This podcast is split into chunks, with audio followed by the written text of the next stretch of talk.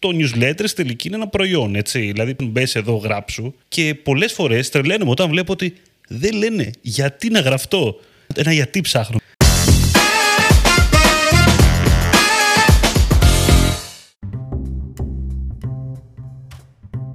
Καλησπέρα. Digital Jam, επεισόδιο 135. Είμαι ο Δημήτρης Ζαχαράκης, μαζί μου είναι ο Δημήτρης Καλέτζη. Καλησπέρα. Δημήτρη, πώς είσαι, είσαι καλά; Είμαι πολύ καλά. Και εγώ είμαι Εσύ, πάρα Δημήτρη, πολύ, πώς είσαι; πάρα πάρα πολύ καλά σήμερα. Αντάς πριν σε ρωτήσω, αυτό μου αρέσει, η αυτοπεποίθησή σου. Ναι. Ε, και έχουμε φέρει σήμερα έναν μοναδικό καλεσμένο όπως πάντα, γιατί όλοι οι καλεσμένοι του Τζάμ είναι μοναδικοί. Έχουμε φέρει τον Νόντα από 3 κιλά marketing. Γεια σου Νόντα. Γεια σας παιδιά. Και σήμερα γιατί θα μιλήσουμε Νόντα; Για να συστηθώ και εγώ είμαι ο Νόντας ο Καραβίας, τρέχω το 3 κιλά marketing podcast και επίσης είμαι marketing automation consultant.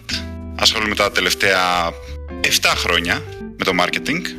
Αυτά κατά βάση είμαι freelancer, δηλαδή δουλεύω μόνος μου με δικούς μου πελάτες και έχω αποφασίσει ας πούμε να ασχοληθώ με το marketing automation. Ένας τομέας του marketing ο οποίος δεν είναι και πάρα πολύ δημοφιλής στην Ελλάδα. Όχι δημοφιλής, δε- απλά δεν το ξέρουν τόσο πολύ. Αλλά είναι ένας κλάδος ο οποίος έχει πολύ, έχει πολύ ενδιαφέρον. Νόντα, καλώς ήρθες και από μένα. Καλώς σας βρήκα. καλώς μας βρήκες, καλώς ήρθες στο Jam αρχικά. Και Τέλεια, τέλεια. email automation με λίγα λόγια. Λοιπόν, πριν μπούμε έτσι στα, στα βαθιά των email automations, ας μας πει ρε παιδί μου ο Νόντας στην ιστορία του, ξέρεις, γιατί digital marketing, πώς ξεκίνησε και μετέπειτα γιατί automations. Οπότε έτσι ένα μικρό overview, ένα summary της πορείας σου από την αρχή μέχρι σήμερα, γιατί digital και, έτσι, και γιατί συγκεκριμένα automation, τι σε κέρδισε σε αυτό το κομμάτι. Okay. Λοιπόν, ε, καταρχάς εγώ άρχισα, τελείωσα τη βιο, βιομηχανική διοίκηση στον Πειραιά το 2010. Άρχισα να δουλεύω από, σε μια φαρμακευτική, σε άσχετο τομέα εντελώς, ε, από marketing. Ε, έκανα κάποιες αναλύσεις σε pricing της αγοράς κτλ. Όπου συνειδητοποίησα πως εκεί γενικώς δεν θέλω αυτό το συντηρητικό περιβάλλον που ήταν, ήταν σχεδόν σαν δημόσιο. Και ήθελα κάτι πιο νεανικό, πιο δυναμικό, πιο creative. Οπότε αποφάσισα να ξεκινήσω ένα μεταπτυχιακό στο Alba, το marketing. Παρατήθηκα από τη δουλειά μου, ε, ξεκίνησα κατευθείαν σε ένα agency, τη, τη Social Lab, ε, που γενικώς έπαιρνε πο- πολλούς ε, interns τότε. Και εγώ είχα ξεκινήσει δηλαδή τύπου από, από μηδέν σαν intern, απλά στα, στα 30 μου, by the way. Α, Είπα, fuck this shit, απλά θα πάω απλά όσο πιο γρήγορα μπορώ να πάρω όσο πιο πολύ γνώση γίνεται και να, και να το εξερευνήσω μόνος μου αυτό το πράγμα. Οπότε τέλος πάντων εκεί άρχισα, δηλαδή μέσα σε τέσσερα χρόνια έκανα πολλά πράγματα και σε social αλλά και σε ένα άλλο team που είχαμε δημιουργήσει με κάτι φίλους, σαν μικρό agency ε, και σε άλλα δύο agencies που δούλεψα μετά. Έκανα τα πάντα στο digital marketing, πήρα μια γεύση από όλα που ήταν νομίζω και η, η- η πορεία που ο καθένας, ο καθένας που αρχίζει στο marketing θα έπρεπε να, να περάσει. Εννοείς το Ε. κλασικό all-in-one, all, τα πάντα όλα digital marketing λιγάκι; Ναι, ναι, ναι. Μμ. Γιατί δηλαδή, παίρνεις μια γεύση από όλα, καταλαβαίνεις πώς κινείται το πράγμα, τι παίζει, ποιο- ποιοι είναι οι ρόλοι, ποιε είναι, ποιες είναι οι σχέσεις μεταξύ των ρόλων κτλ. Και στο τέλος μπορείς να αποκτήσεις μια δικιά σου γνώμη για όλο αυτό και να δημιουργήσεις και αμ, το δικό σου χαρακτήρα. Και τέλος να, πάντων. και να βρεις και αυτό που σου αρέσει, φαντάζομαι, πιο εύκολα και Ακριβώς, ακριβώς. διαδικασία. Οπότε μ, αυτό έκανα. Γενικώς είδα όλο το, τις, τις λειτουργίες των, των agencies, του πώς δουλεύουν, πώς, με ποιον τρόπο δεν μ' αρέσει να γίνεται το marketing ας πούμε. Οπότε έβλεπα όλα αυτά, κατάλαβα πώς λειτουργεί και ήθελα να το κάνω σωστά που δεν μπορούσα να το κάνω στο agency διότι δεν είχα την ελευθερία ε, κτλ. κτλ. Εγώ ψαχνόμουν εν τω μεταξύ με courses, με ε, φίλους γενικώς που μιλούσαμε, μαρκετίστες και ήθελα να κάνω τα δικά μου πραγματάκια. Οπότε όταν, ε, όταν ε, το 2018, πότε ήταν, όταν ε, έφυγα από την τελευταία εταιρεία που ήμουνα, είπα τέλεια, ήρθε η ώρα τώρα να, να κάνω το δικό μου πραγματάκι. Άρχισα με το marketing automation επειδή είχα έναν ε, πελάτη εδώ στην Ελλάδα ο οποίος έκανε σεμινάρια και είχαμε active campaign Οπότε είχα πάρει ένα στο Active Campaign και λέω κάτσε να το δούμε λίγο πιο, πιο αναλυτικά τι μπορούμε να κάνουμε με αυτό. Και γενικώ λίγο το ερωτεύτηκα από τότε, από το 16 όταν άρχισα να πρωτοδουλεύω με αυτό. Άρχισα να, να κάνω λίγο ένα all around marketing για πελάτες που κάπως το γυρόφερνα πάντα προς το Active Campaign. Αρχικά Ναι. δεν ανέφερα καθόλου αυτό, πως έκανα κυρίως ads, κυρίως performance. Facebook ads, Google ads. Έτσι. Αλλά είδα πως ε, στα project ας πούμε, που το έκανα ε, δεν είχε νόημα. Και το, συζητήσαμε, το συζητάμε ας πούμε, και με πολλούς αυτό, πως δεν έχει νόημα για κάποιες εταιρείες, επειδή πολλοί απλά δεν έχουν το retention, δεν έχουν το, το mid section, ο funnel. Έτσι, δεν μπορούν να τους κρατήσουν αυτούς. Συνήθως σκάνε σε μια landing page, ε, βλέπουν, διαβάζουν δύο πληροφορίες και φεύγουν. Και έχεις χάσει, ξέρω εγώ, ε, μισό ευρώ που σου έκανε να τον, να τον φέρεις εδώ. Οπότε εγώ έβλεπα το vanity όλου αυτού του πράγματος και ήθελα να μπω στο retention, στο mid funnel. Ναι, ήθελες να πας ένα κομμάτι κάτω. Ακριβώς. Οπότε ε, email marketing, παύλα, ε, email automation. Ε, και active campaign. Κάπως έτσι ξεκίνησε όλο αυτό το πράγμα. Τώρα, α, για να πω κιόλας και τι είναι το marketing automation. Σωστά, είναι μια έννοια λίγο που ε, ο καθένας έχει τον δικό του ορισμό, είναι λίγο περίπλοκη, ε, περικλεί πολλά πράγματα, αλλά γενικώς το marketing automation είναι η χρήση τεχνολογίας και tools για να, να κάνεις αυτοματοποιημένα ε, tasks τα οποία επαναλαμβάνονται, επαναλαμβανόμενα tasks. Και έτσι να απελευθερώσεις χρόνο από την ομάδα σου, να είσαι πιο γρήγορος τις αντιδράσεις σου, να είσαι πάντα πιο προβλέψιμος, predictable και γρήγορος. Και να έχεις ε, λιγότερα λάθη. Και για να το ολοκληρώσω λίγο, να δώσω και κάποια παραδείγματα για το τι μπορεί να είναι marketing automation, είναι α, το να στέλνεις αυτοματοποιημένα email, SMS, δηλαδή κάποιος θα γραφτεί στη φόρμα σου, θα του στείλεις κάποιο welcome email ή μια σειρά από email, να στέλνεις κάποια notifications σε, στην ομάδα σου ενδεχομένως, να κάνεις assign κάποια tasks, να διαχειρίζεσαι τις επαφές σου στο CRM σου, στα στάδια του CRM σου, μπορείς ε, μέχρι και να κάνεις κάποια συζήτηση. Επειδή ας πούμε και το chatbot automation είναι έτσι, ε, θεωρητικά. Μπορείς να, να κάνεις customize κάποιο μήνυμα στο, στο email σου ή στο, στη σελίδα σου. Personalize. Η, η στρατηγική σου ξεκινάει με μια δημιουργία ενός ε, chat flow, το λέμε στα chatbot. Τα, τα flow chart, τέλος πάντων, κατάλαβες. Δηλαδή δημιουργείς κάποιες ακολουθίες για, να, για, συγκεκριμένο, για κάθε σκοπό; Πώς, δηλαδή πώς ακριβώς ξεκινάει ένα project; Ποιος είναι ο βέλτιστος βασικά τρόπος, γιατί φαντάζομαι ότι υπάρχουν πολλοί τρόποι να δουλέψει κάποιος. Δεν μπορούμε να πούμε για ένα e-shop ή για κάποιον που έχει κάποιο. Ωραία. Ας, πού- ας πούμε για ένα e-shop. Νομίζω ότι είναι και πιο. εντάξει, ε, ενδιαφέρει και περισσότερο συνήθως Οκ, ναι, ναι, στο ναι. κοινό. Ωραία. Πες πως έχεις ένα e-shop, ρε παιδί μου, και φέρνεις, ας πούμε, δεν ξέρω πόσους, τέτοιους, πόσους επισκέπτες το μήνα. Ε, το πρώτο πράγμα, ας πούμε, που πρέπει να σκεφτείς είναι, οκ, σκάει αυτός ο τύπος στο landing page μου, ε, με ποιους τρόπους μπορώ να τον ε, φέρω στη λίστα μου; Επειδή ένας, ε, ένας πιο καλός τρόπος να σκεφτείς το marketing automation και κάπως πρέπει να το φέρω αυτό κάπου στην αγορά σαν, σαν term, είναι list management. Είναι, διαχειρίζεσαι τη λίστα πελατών.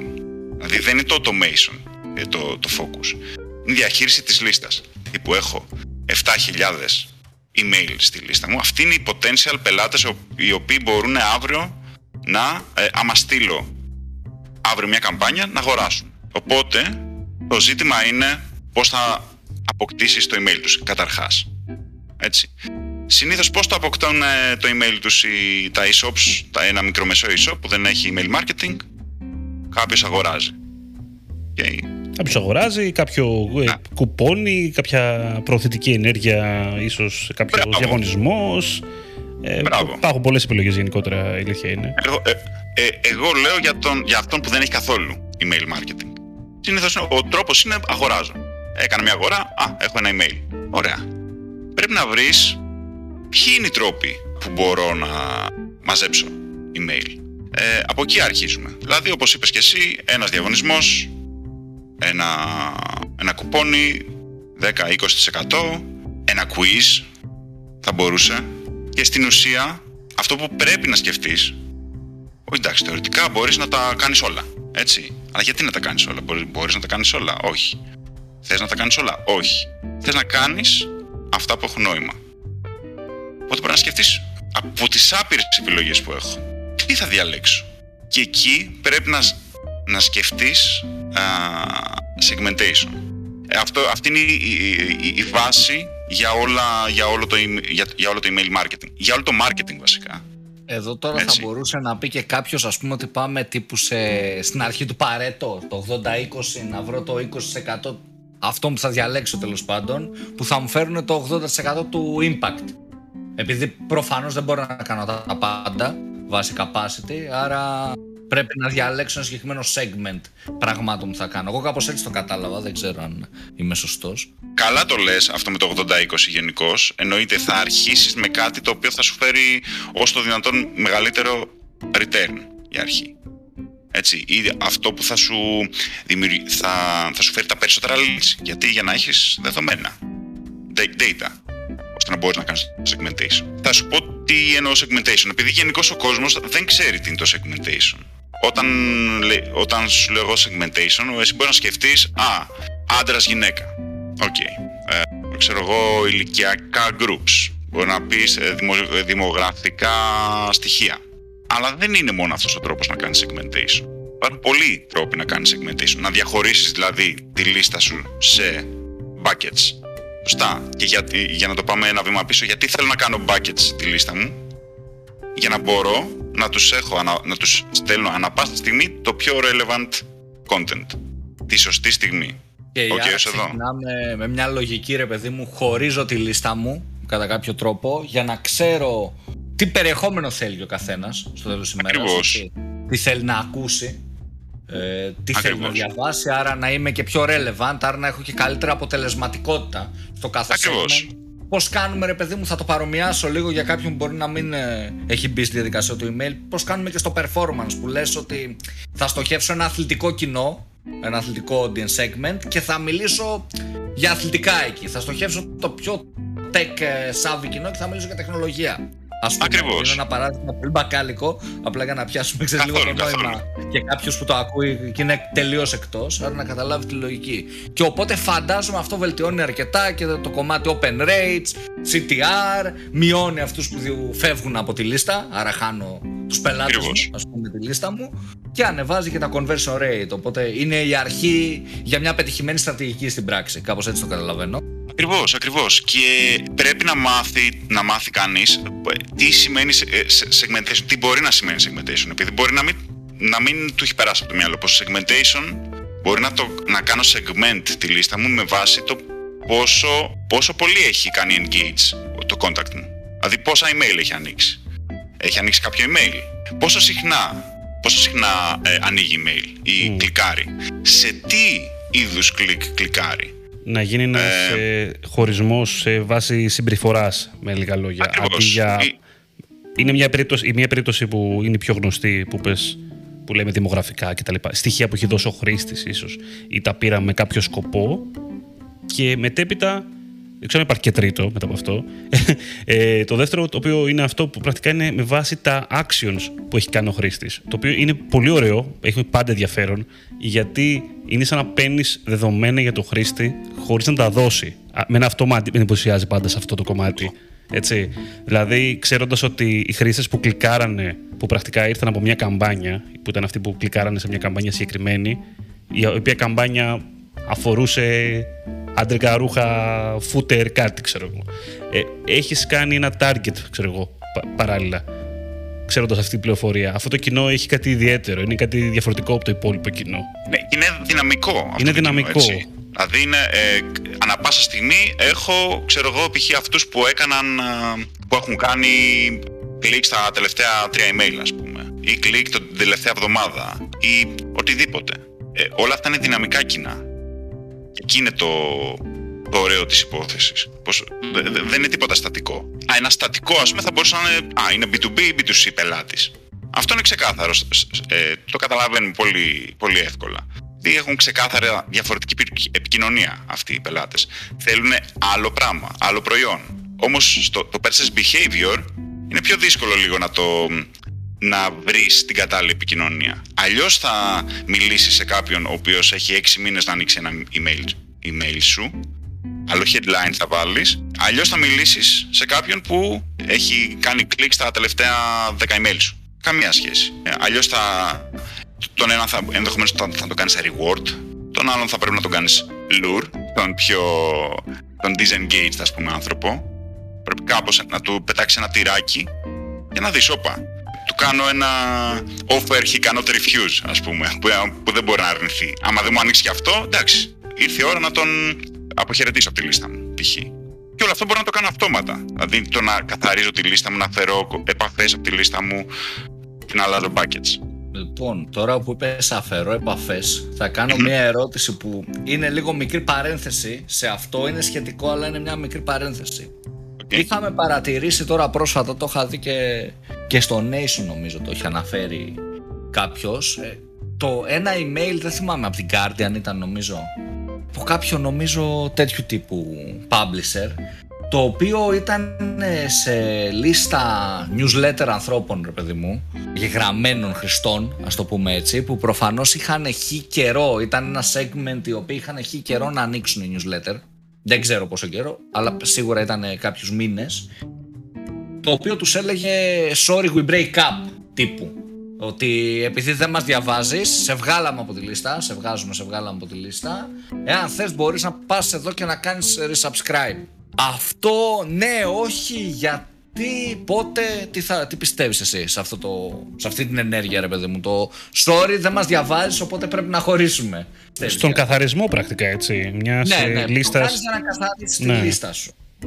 Είναι, είναι, είναι πολύ καλό γιατί; Καταρχάς γιατί θες να έχεις μια καθαρή λίστα; Ε, γιατί το engagement το open rate, π.χ. το click-through rate των emails έχει πολύ σημασία για το, για το, για το deliverability ε, δηλαδή, άμα δεν έχεις καθόλου engagement, θα αρχίσεις σιγά σιγά να πηγαίνεις στο spam και δεν θα σε, ανοίγει, δεν θα σε βλέπει καν κανένας. Οπότε θέλεις να έχεις καλό engagement rate στη λίστα σου. Άρα να έχεις ε, ποιοτικά contacts που τους ενδιαφέρει αυτό που έχεις να πεις. Έτσι.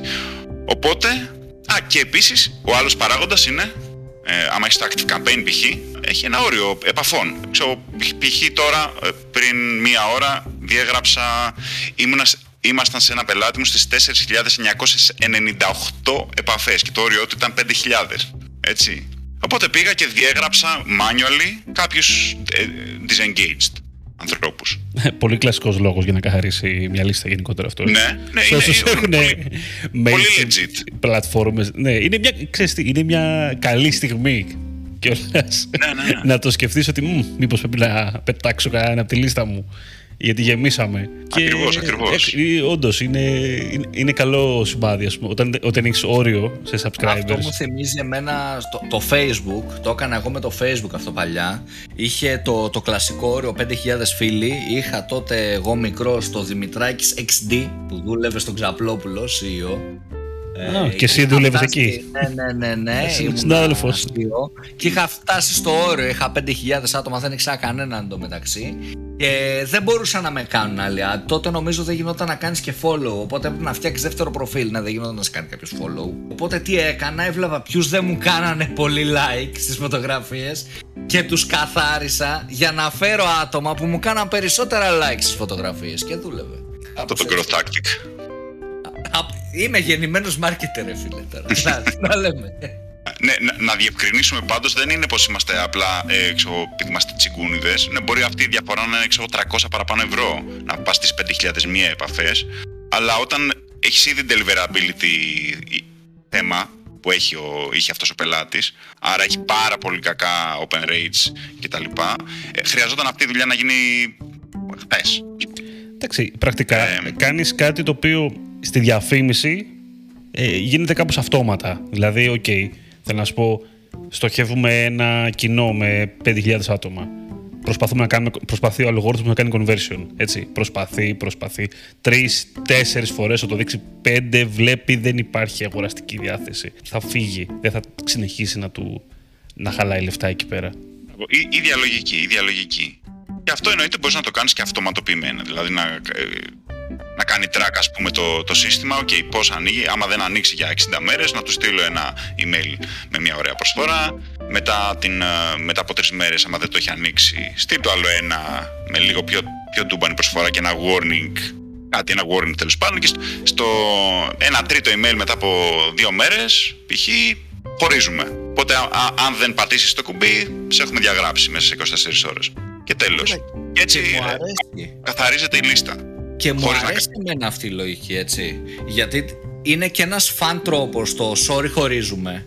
Επειδή λίγο του λες το άλλο κιόλας ε, δεν, δεν περιμένω να κάνεις εσύ ένα subscribe, σε σβήνω εγώ, οπότε μπορεί να κερδίσεις και ένα μέρος του κοινού που θα το δει, θα το βρει φαν, αν το κάνεις δηλαδή με ωραίο τρόπο, με ωραίο copywriting ε, ε, και ανάλογα και το brand, γιατί brand μιλάμε, μπορεί να είσαι και φαν ε, να χρησιμοποιήσεις κάποια στοιχεία του brand σου, κάποια insights, ε, κάποιο inside joke ας πούμε με βάση τον, τρόπο που το brand ε, εκφράζεται και μιλάει νομίζω ότι μπορείς και να κερδίσεις ανθρώπους που εν τέλεις είχαν ξεχάσει είχαν ξεχάσει ότι έχουν γραφτεί ας πούμε και πλέον απλά διαβάζαν τα email. Με αυτό το συγγνώμη πρέπει να χωρίσουμε δεν φταίς εσύ φταίω εγώ. Με κάνεις να ανοίξω το email και, να, και μερικές φορές θα με κάνεις να θυμηθώ τον πρωταρχικό λόγο που γράφηκα στη λίστα σου. Γιατί για να γράφτηκα δεν είναι ότι με, δεν είναι ότι με πέτυχε ένα τυχαίο ad έτσι, εκεί με cold audience, για να γράφτηκα κάποια στιγμή με ενδιαφέρει να λαμβάνω τα email σου.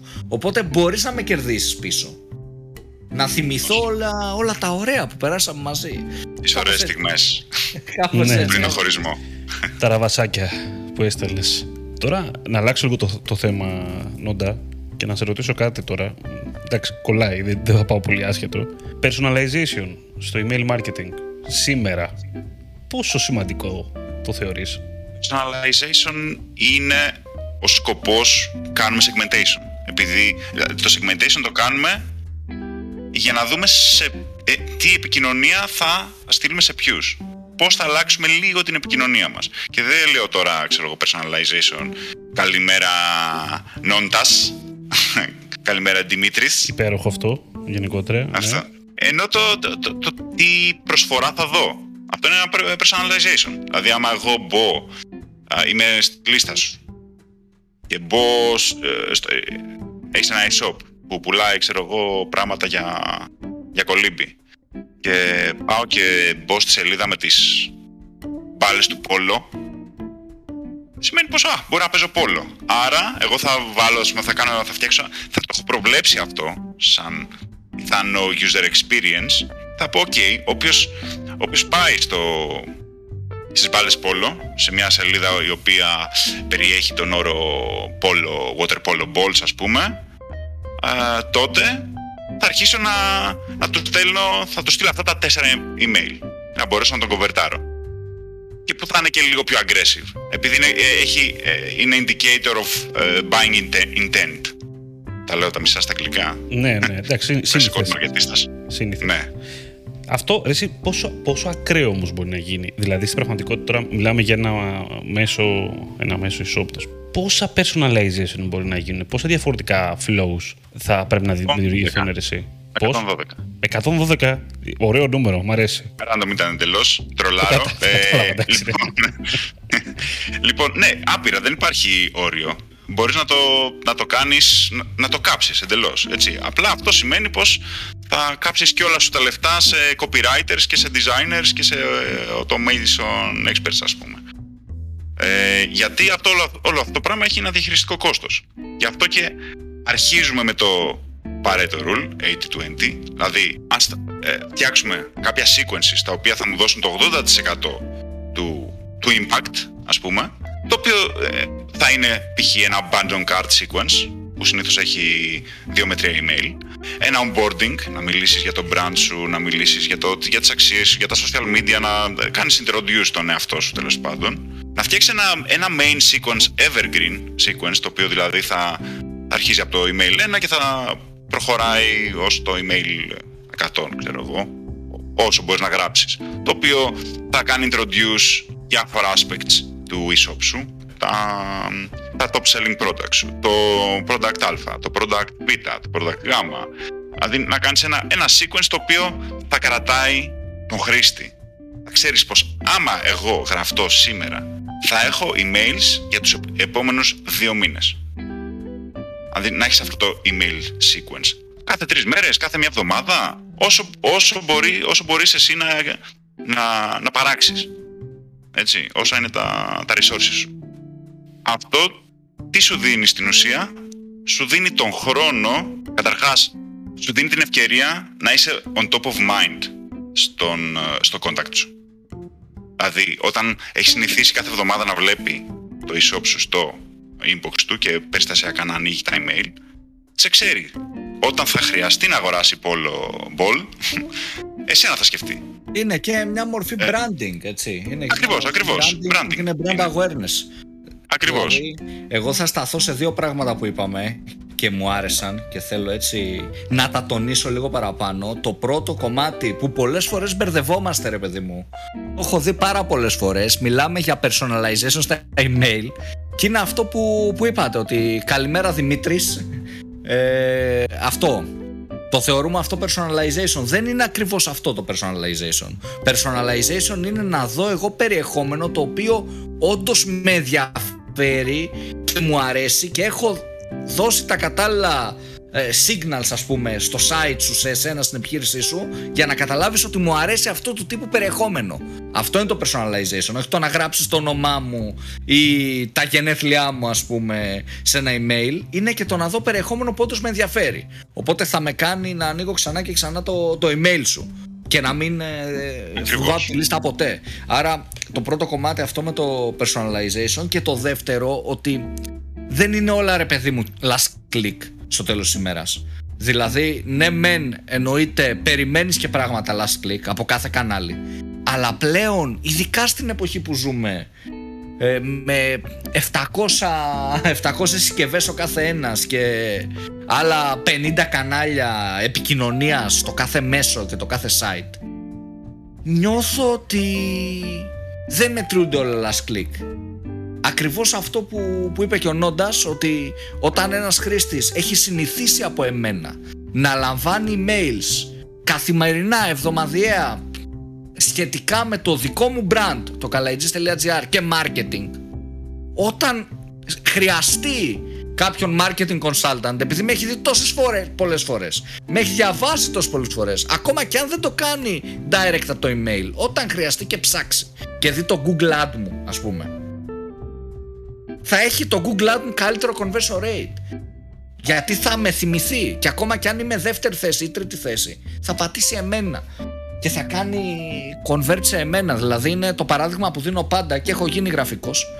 Πιο γραφικός και ψαντορίνη θα έλεγε κάποιος.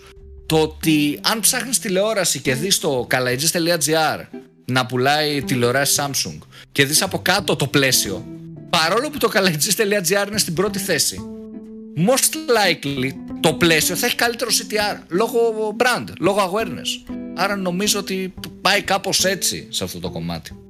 Και είναι καλό να το τονίσουμε και σε αυτό το επεισόδιο για να δούμε λίγο την πολύ περλευρή χρήση του automation και άλλες ε, θετικές παρενέργειες εντός αγωγικών που μπορούμε να, να κερδίσουμε από αυτό. Ήθελα πάνω σε, πάνω σε αυτό, δεν το ανέφερα καθόλου, την οτροπία που υπάρχει στο, στους επιχειρηματίες σχετικά με το email, εδώ στην Ελλάδα τουλάχιστον, για το spamming. Αυτό που ακούω συνήθως από επιχειρηματίες είναι πως α, δεν θέλω να τους στέλνω πολλά γιατί θα με θεωρήσουν spam. Αυτό επειδή αυτοί ας πούμε προσωπικά ε, δεν διαβάζουν τα email τους, π.χ. θεωρούν πως όλοι είναι σαν για αυτούς. Ε, και εδώ το email marketing και το automation είναι Δηλαδή, αυτός ακριβώς είναι ο τρόπος να καταπολεμήσει το spam. Με σωστό email marketing και automation. Να μην τα παίρνεις όλα. Γιατί δεν είναι όλα για όλους. Να παίρνεις αυτά ακριβώς που ε, έχω καταλάβει πώς γουστάρεις. Και επίσης να, να αναφέρουμε πως οι λόγοι που κάνουν κάποιος subscribe είναι διαφορετικοί. Διαφέρει από άνθρωπο σε άνθρωπο. Εγώ, ας πούμε, π.χ. μπορεί να, να γραφτώ σε ένα email για να παίρνω τα email τους. Απλά για να παίρνω τα email τους. Σαν bookmark. Πες το. Ξέρεις τι, νομίζω σε αυτό έχει ένα, ένα πρόβλημα πάντα που υπάρχει στην αγορά όσον αφορά τι- όταν παίρνεις το email εννοώ. Είναι ότι οι περισσότεροι δεν λένε τι ακριβώς θα προσφέρουν με αυτό το newsletter. Δηλαδή, σου πουλάνε μια υπηρεσία ότι γράψει το newsletter.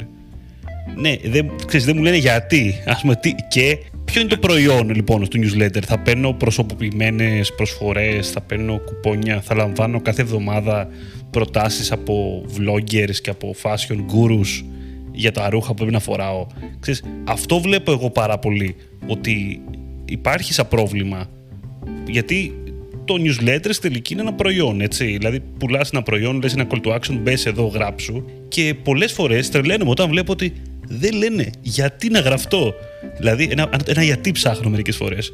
Και να γραφτώ. Γιατί; Δεν μου λένε. Δηλαδή, είναι, είναι, φο- εκεί, εγώ τρελαίνομαι σε αυτές τις περιπτώσεις. Σε ποιο χρήστη στοχεύει, δηλαδή, τι περιμένει ο χρήστη να, από αυτό το προϊόν, μόλις πατήσει εγγραφή. Αυτό είναι πάρα πολύ καλό σχόλιο και από τα πολύ βασικά. Και είναι, ε, είναι, το στοιχεία πρώτο του κομμάτι, email marketing. είναι το πρώτο κομμάτι του funnel, ξέρεις, δηλαδή, το οποίο πιστεύω ότι ε, μιλάμε παρασέρνει μετά τα- όλα, τα πάντα. Έτσι. Ακριβώς.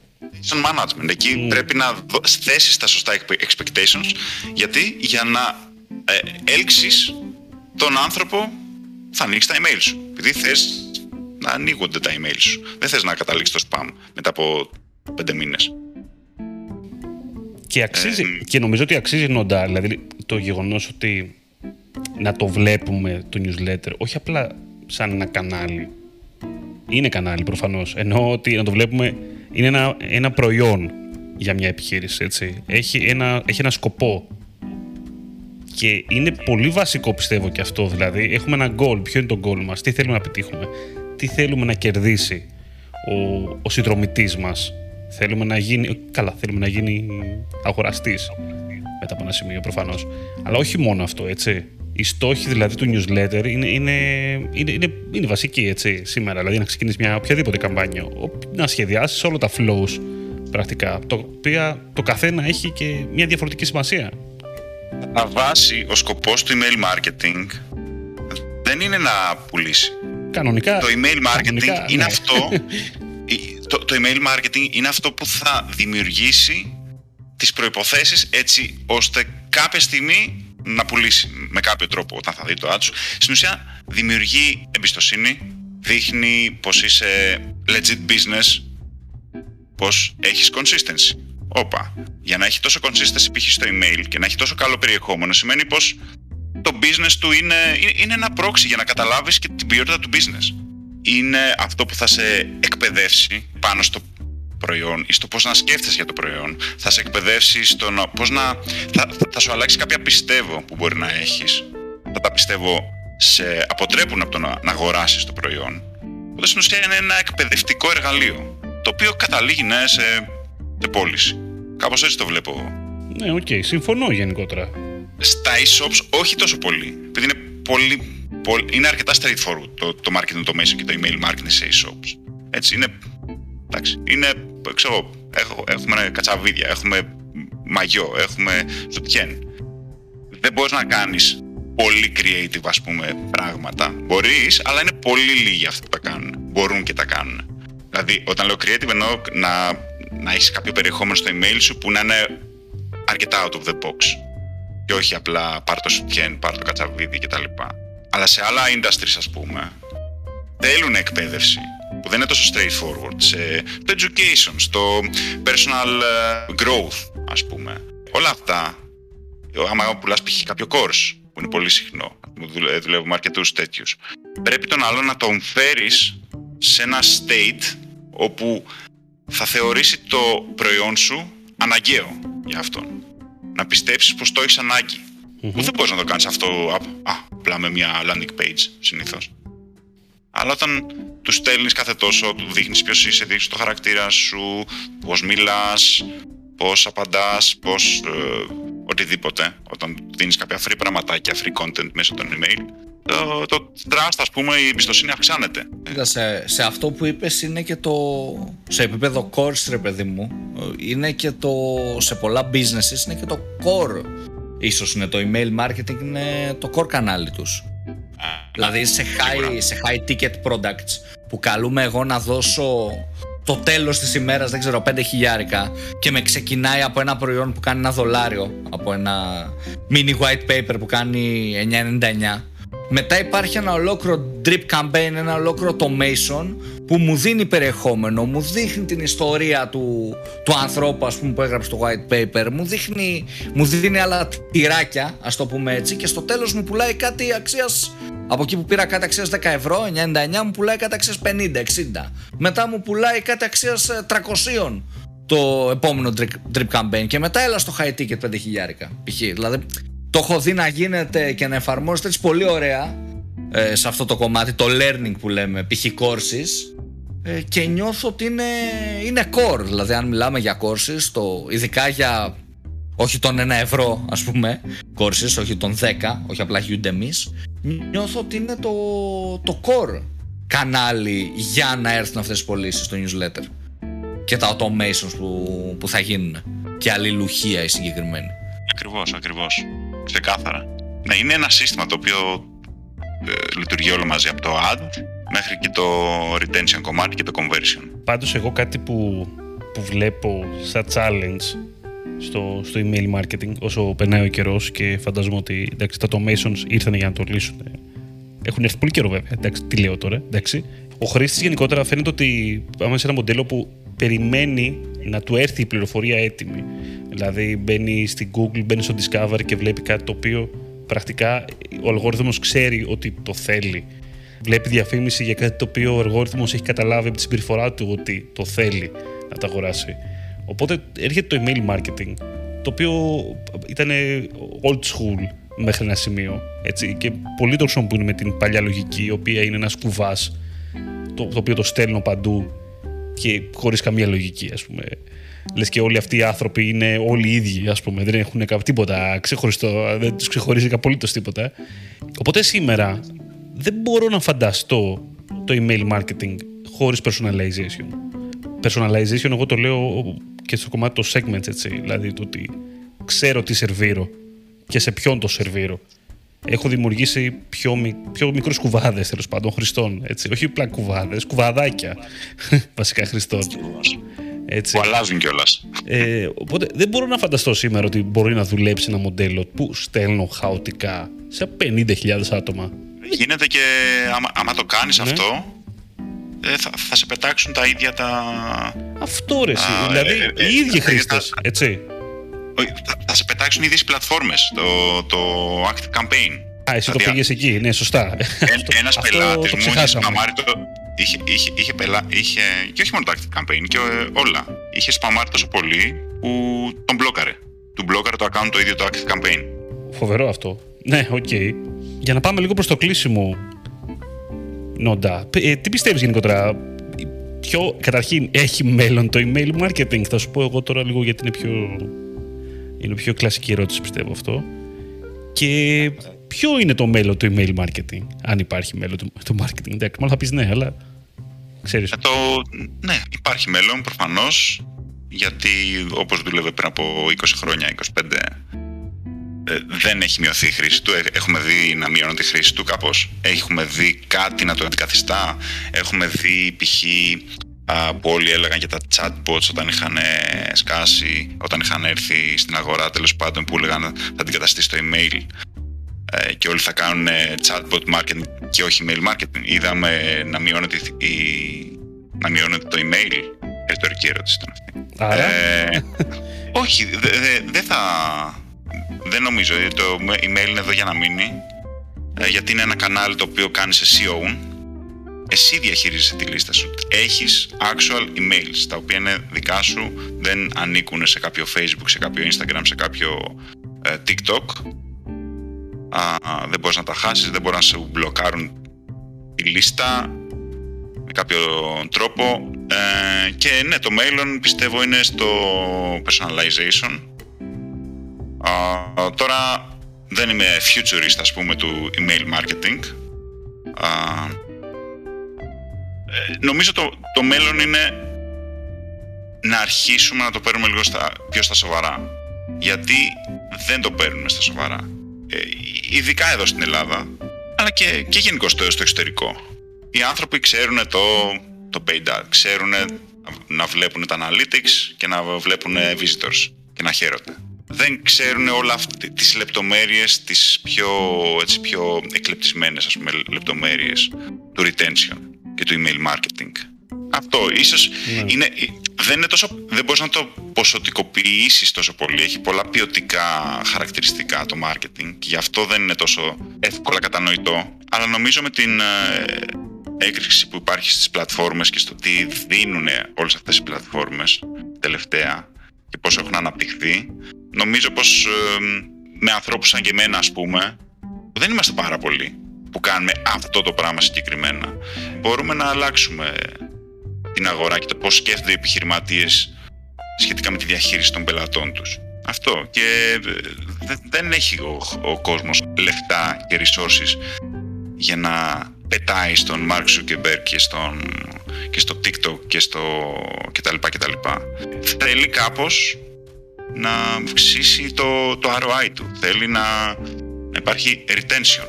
Οπότε πρέπει να υπάρχει ένας συνδυασμός και μια ισορροπία μεταξύ διαφήμισης, traffic δηλαδή, και repeat purchases στην ουσία.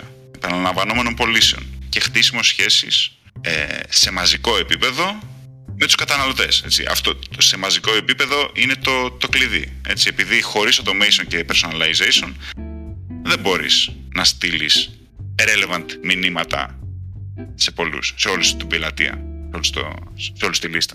Να, να σου πω, γενικά δεν θεωρείς ότι τα bots, ενώ bots τώρα είτε μιλάμε messenger είτε μιλάμε οτιδήποτε άλλο υπάρχει σαν instant messaging ε, bot εκεί έξω, δεν έχουν πάρει ένα κομμάτι του email marketing σήμερα.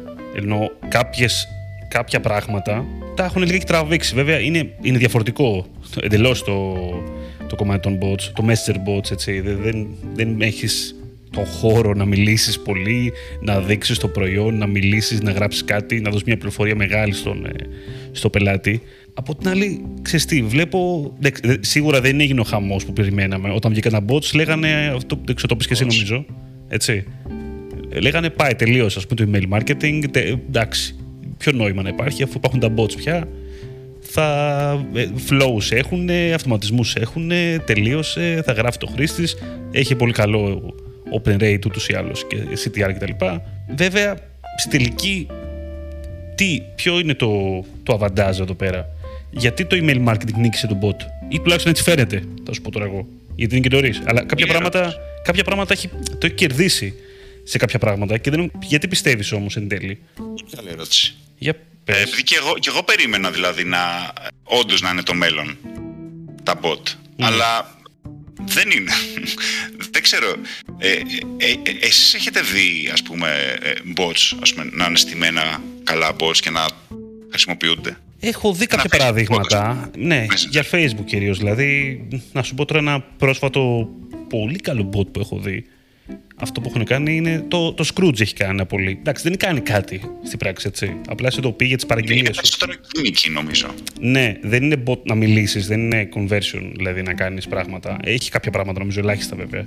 Αλλά αυτό, ξέρεις, ε, είναι διαφορετική η χρήση γενικότερα. Πιο πολύ μοιάζει να αντικαθιστά το, το bot πολλές φορές το κομμάτι του notification, του γρήγορου μηνύματος, του push που υπάρχει ακόμα σε κάποιες περιπτώσεις, έτσι. Οπότε νιώθω ότι αφορά κάτι πολύ συγκεκριμένο, κάτι πολύ σύντομο πολλές φορές, το οποίο μπορεί παλιά να γινόταν μέσα από το newsletter, αλλά στην πραγματικότητα δεν έχει και πολύ νόημα να βρίσκεται στο newsletter, κατάλαβες; Δηλαδή το ότι, α, έφυγε η παραγγελία, ξέρω εγώ, κατάλαβες τώρα, κάτι, κάτι πολύ σύντομο, κάτι ότι έφυγε το courier, έφυγε το παιδί, μπορεί να μην αξίζει να πάει σε newsletter, ρε παιδί μου πλέον. Κατάλαβες; Δηλαδή να δώσεις μεγαλύτερο value στο newsletter, δίνοντας όντως κάτι σαν περιεχόμενο και αυτές οι λεπτομέρειες που είναι λίγο. Γιατί είναι λεπτομέρειες, σημαντικές λεπτομέρειες, αλλά είναι πιο σύντομα, είναι πιο μικρά πράγματα που έχουν κάνει με διεργασίες, με operation. Αυτά μπορείς να τα ενσωματώσεις σε ένα bot. Νομίζω αυτό αξίζει γενικότερα για μένα, από ό,τι καταλάβει, σαν μοντέλο λειτουργίας δηλαδή. Οπότε να καθαρίσει το newsletter, δηλαδή να μην στέλνεις newsletter για. Δεν ξέρω, σου λέω, μην στέλνεις τώρα για την παραγγελία που έγινε, το βασικό email. Αλλά θέλω να σου πω, αν ήταν να στείλεις email ότι ολοκληρώθηκε η παραγγελία, email ότι τώρα συσκευάστηκε, email ότι τώρα ε, το πήρε το παιδί, email ότι τώρα έφτασε στο courier είναι από κάτω. Δεν θα το κάνεις αυτό ας πούμε σήμερα, έτσι. Μπορεί να το κάνεις, αλλά δεν θα το κάνεις. Γιατί θα γεμίσει email των άλλων ε, τα οποία δεν έχουν. Θα τα δώσεις αλλιώς. Ναι, ρε, μπορείς και με SMS δηλαδή πλέον. Δηλαδή αυτά τα πράγματα νομίζω ότι από το bot τέλος πάντων ε, τα bot έκαναν καλό στο newsletter. Άμα το βάλεις κάτω. Γιατί πήραν πράγματα τα οποία ήταν λιγάκι μικρά έτσι λίγο ασήμαντα σχετικά, όχι ασήμαντα, σημαντικά, αλλά ρε παιδάκι μου μπορούσαν να δουλέψουν καλύτερα στα, στα bots. Αυτό το σημαντικό. Οπότε έδωσε χώρο. Και να μην Φέρον, έχουμε. βέβαια, να μην δεν έχεις- το είχα σκεφτεί. Ναι, δηλαδή έχεις ένα inbox το οποίο, OK, δεν έχω 800 email, ας πούμε, ειδοποιήσει, έγινε εκείνο, έγινε το άλλο, γιατί τις έχω πάρει τι ειδοποιήσει εκεί, ξέρεις. Τις έχω λίγο μαζεμένες. Επειδή. Δεν, δεν είναι το ίδιο Ναι. πράγμα. Δεν, Όχι, bots δεν- και email ναι. είναι για άλλο πράγμα. Είναι, είναι για άλλο πράγμα εντελώς. Απλά είναι ωραίο ότι, ξέρεις, ο καιρός το δημιούργησε και το άλλαξε αυτό το πράγμα. Δηλαδή υπάρχει πάντα μια φάση στη τεχνολογία πειραματιζόμαστε και δοκιμάζουμε πάρα πολλά πράγματα. Δηλαδή στα bots κάναν τα πάντα στην αρχή. Εν τέλει, οκ, δεν βγήκε, ξέρεις. Δεν βγήκαν όλα αυτά να δουλέψουν. Ε, γιατί, εντάξει, ο άνθρωπος ε, καθορίζει το τι δουλεύει και τι θέλει να βλέπει και στο bot και στο newsletter.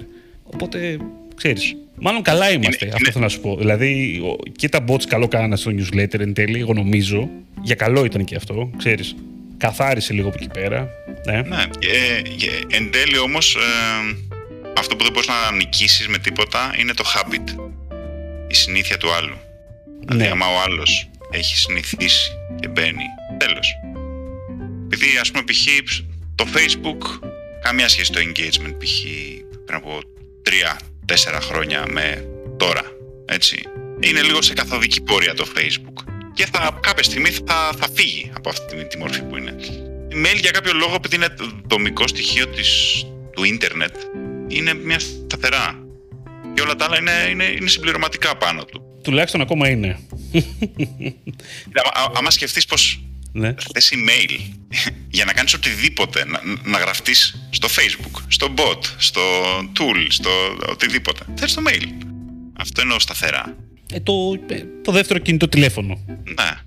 Να δούμε από Είναι το, το τι θα digital το κινητό αντικαταστήσει. τηλέφωνο. Το digital κινητό τηλέφωνο θα έλεγα. Δηλαδή έχουμε συνηθίσει. Digital ταυτότητα, θα έλεγα. Ναι, το, στο email τώρα αυτό ε, είναι μια συνήθεια. Θα δούμε βέβαια πώς θα κινηθεί, αλλά πιστεύω ότι σίγουρα για τα επόμενα αρκετά χρόνια το email θα είναι μέσα στη ζωή, ρε παιδί μου, του digital χρήστη. Τώρα όταν πάμε σε, σε πιο VR και πιο διαδραστικά sites, εκεί ίσως η digital ταυτότητά σου δεν ξέρω, να είναι το avatar σου, να είναι ένα ε, τύπου domain και το email να, να γίνεται κάπως διαφορετικά. Αλλά τη δεδομένη στιγμή που μιλάμε, σίγουρα το, το νούμερο ένα, το, το digital νούμερό σου, ρε παιδί μου, είναι, είναι το email σου. Είναι αυτό που θα χρησιμοποιήσει για να φτιάξεις Facebook, είναι αυτό που θα χρησιμοποιήσεις, δεν ξέρω, ε, για να συνδέσεις το κινητό σου με, τε- με την Google και να μπεις στο store και όλα αυτά. Οπότε νομίζω πως ε, σίγουρα έχει χρήση και θα συνεχίσει να έχει. Για να κλείσουμε, ε, τελευταία ερώτηση είναι ερώτηση του κοινού. Εντάξει, δεν είναι ερώτηση του κοινού, γιατί δεν έχουμε ανακοινώσει το κοινό να κάνει ερώτηση, αλλά προσπαθώ να, να κάνω αυτά τα ραδιοφωνικά. Ε, Είναι η πιο χήμα ερώτηση και γενική, οπότε όλες οι απαντήσεις είναι σωστές. Σε έχουν βάλει σε ένα χώρο και σου λένε διάλεξε τα τρία αγαπημένα σου segment. Μόνο τρία. Easy wins, δεν ξέρω. Τρία segment τα οποία είναι τα, τα καλύτερα. Τώρα θα μου πεις define καλύτερα. Whatever. Τα καλύτερα segments για e-shop. Τρία. Τι θα διάλεγες; Segments για e-shop. Τα αγαπημένα σου. Το segment, ο άνθρωπος που μόλις γράφτηκε, μπορείς να κάνεις πολλά πράγματα με αυτόν και να το πας όπου θέλεις. Ο άνθρωπος που μόλις έφυγε από το καλάθι, έκανε abandon card, όπου είναι αποδειγμένα το πιο easy win σε automation, που βασικά είναι τα, τα περισσότερα, ε, οι περισσότερες πωλήσεις από automation συνήθως από το abandon card βγαίνουν. Και τρίτο, το κοινό που έχω καταλάβει, έχω ισχυρή ένδειξη πως είναι έτοιμο να αγοράσει. το οποίο μπορείς να το καταλάβεις από πολλά πράγματα. Από actions που έχει πάρει. Ήμουνα ξεκαθαρός. Νομίζω πως ναι. Νομίζω πως ναι. Οπότε τώρα που δώσαμε και το, δεν ξέρω, το easy win για κάποιον παιδί που θέλει να δοκιμάσει κάτι απλό, να ξεκινήσει τα πρώτα του βήματα και μετά να έρθει σε κάποιον expert και να πει είδα δουλέψαν αυτά. Σε πληρώνω να μου κάνεις τα παραπάνω ρε παιδί μου, να δώσουμε έτσι ένα, ένα easy win για κάποιον. Και νομίζω ότι είμαστε, είμαστε ok για να κλείσουμε. Εγώ έχω καλυφθεί. Ακούσαμε πράγματα για τα, για τα email automations, είδαμε κάποια παραδείγματα και τα παραδείγματα βασικά. Είπαμε και για το μέλλον του email που βλέπουμε ότι είναι εδώ για να μείνει. Δεν έφυγε και ποτέ θα έλεγα, οπότε ναι. Και αυτά, δεν ξέρω αν θέλετε να προσθέσετε κάτι. Εγώ νομίζω ότι είμαστε ok. Νόντα να σε ευχαριστήσουμε που, που ήσουν εδώ πέρα μαζί μας. Άμα και θες, εγώ ευχαριστώ. Πες μας και που να, πες και που να σε βρούνε. Μπορείτε να με βρείτε στο site μου το imnondas.com Μπορείτε να με βρείτε στο LinkedIn εννοείται με Νόντας Καραβίας. Μπορείτε να με βρείτε στο 3 κιλά marketing, το δικό μου podcast που μιλάμε για, για την ελληνική αγορά του marketing, για agencies, επιχειρήσεις και όλη τη σχέση που υπάρχει, αυτή αγάπης μίσους. Αυτά κατά βάση. Αυτά. Και άμα θέλετε γενικώ οτιδήποτε να μάθετε για active campaign, για automations κτλ. Εδώ είμαι. Τέλεια. Για το λαό μου. Τέλεια, τέλεια. Αφού σε χαιρετήσαμε λοιπόν, εγώ να πω στους ε, αυτούς που έχουν μείνει μέχρι αυτή τη στιγμή ότι αυτό ήταν το Digital Jam, ότι μας ακούτε σε Spotify, Apple και Google Podcast, ότι μας ακολουθείτε σε Facebook, LinkedIn και Instagram. Ήμουν ο Δημήτρης Ζαχαράκης, μαζί μου ήταν και ο Δημήτρης ο Καλαϊτζής. Καλή συνέχεια. Καλή συνέχεια σε όλους.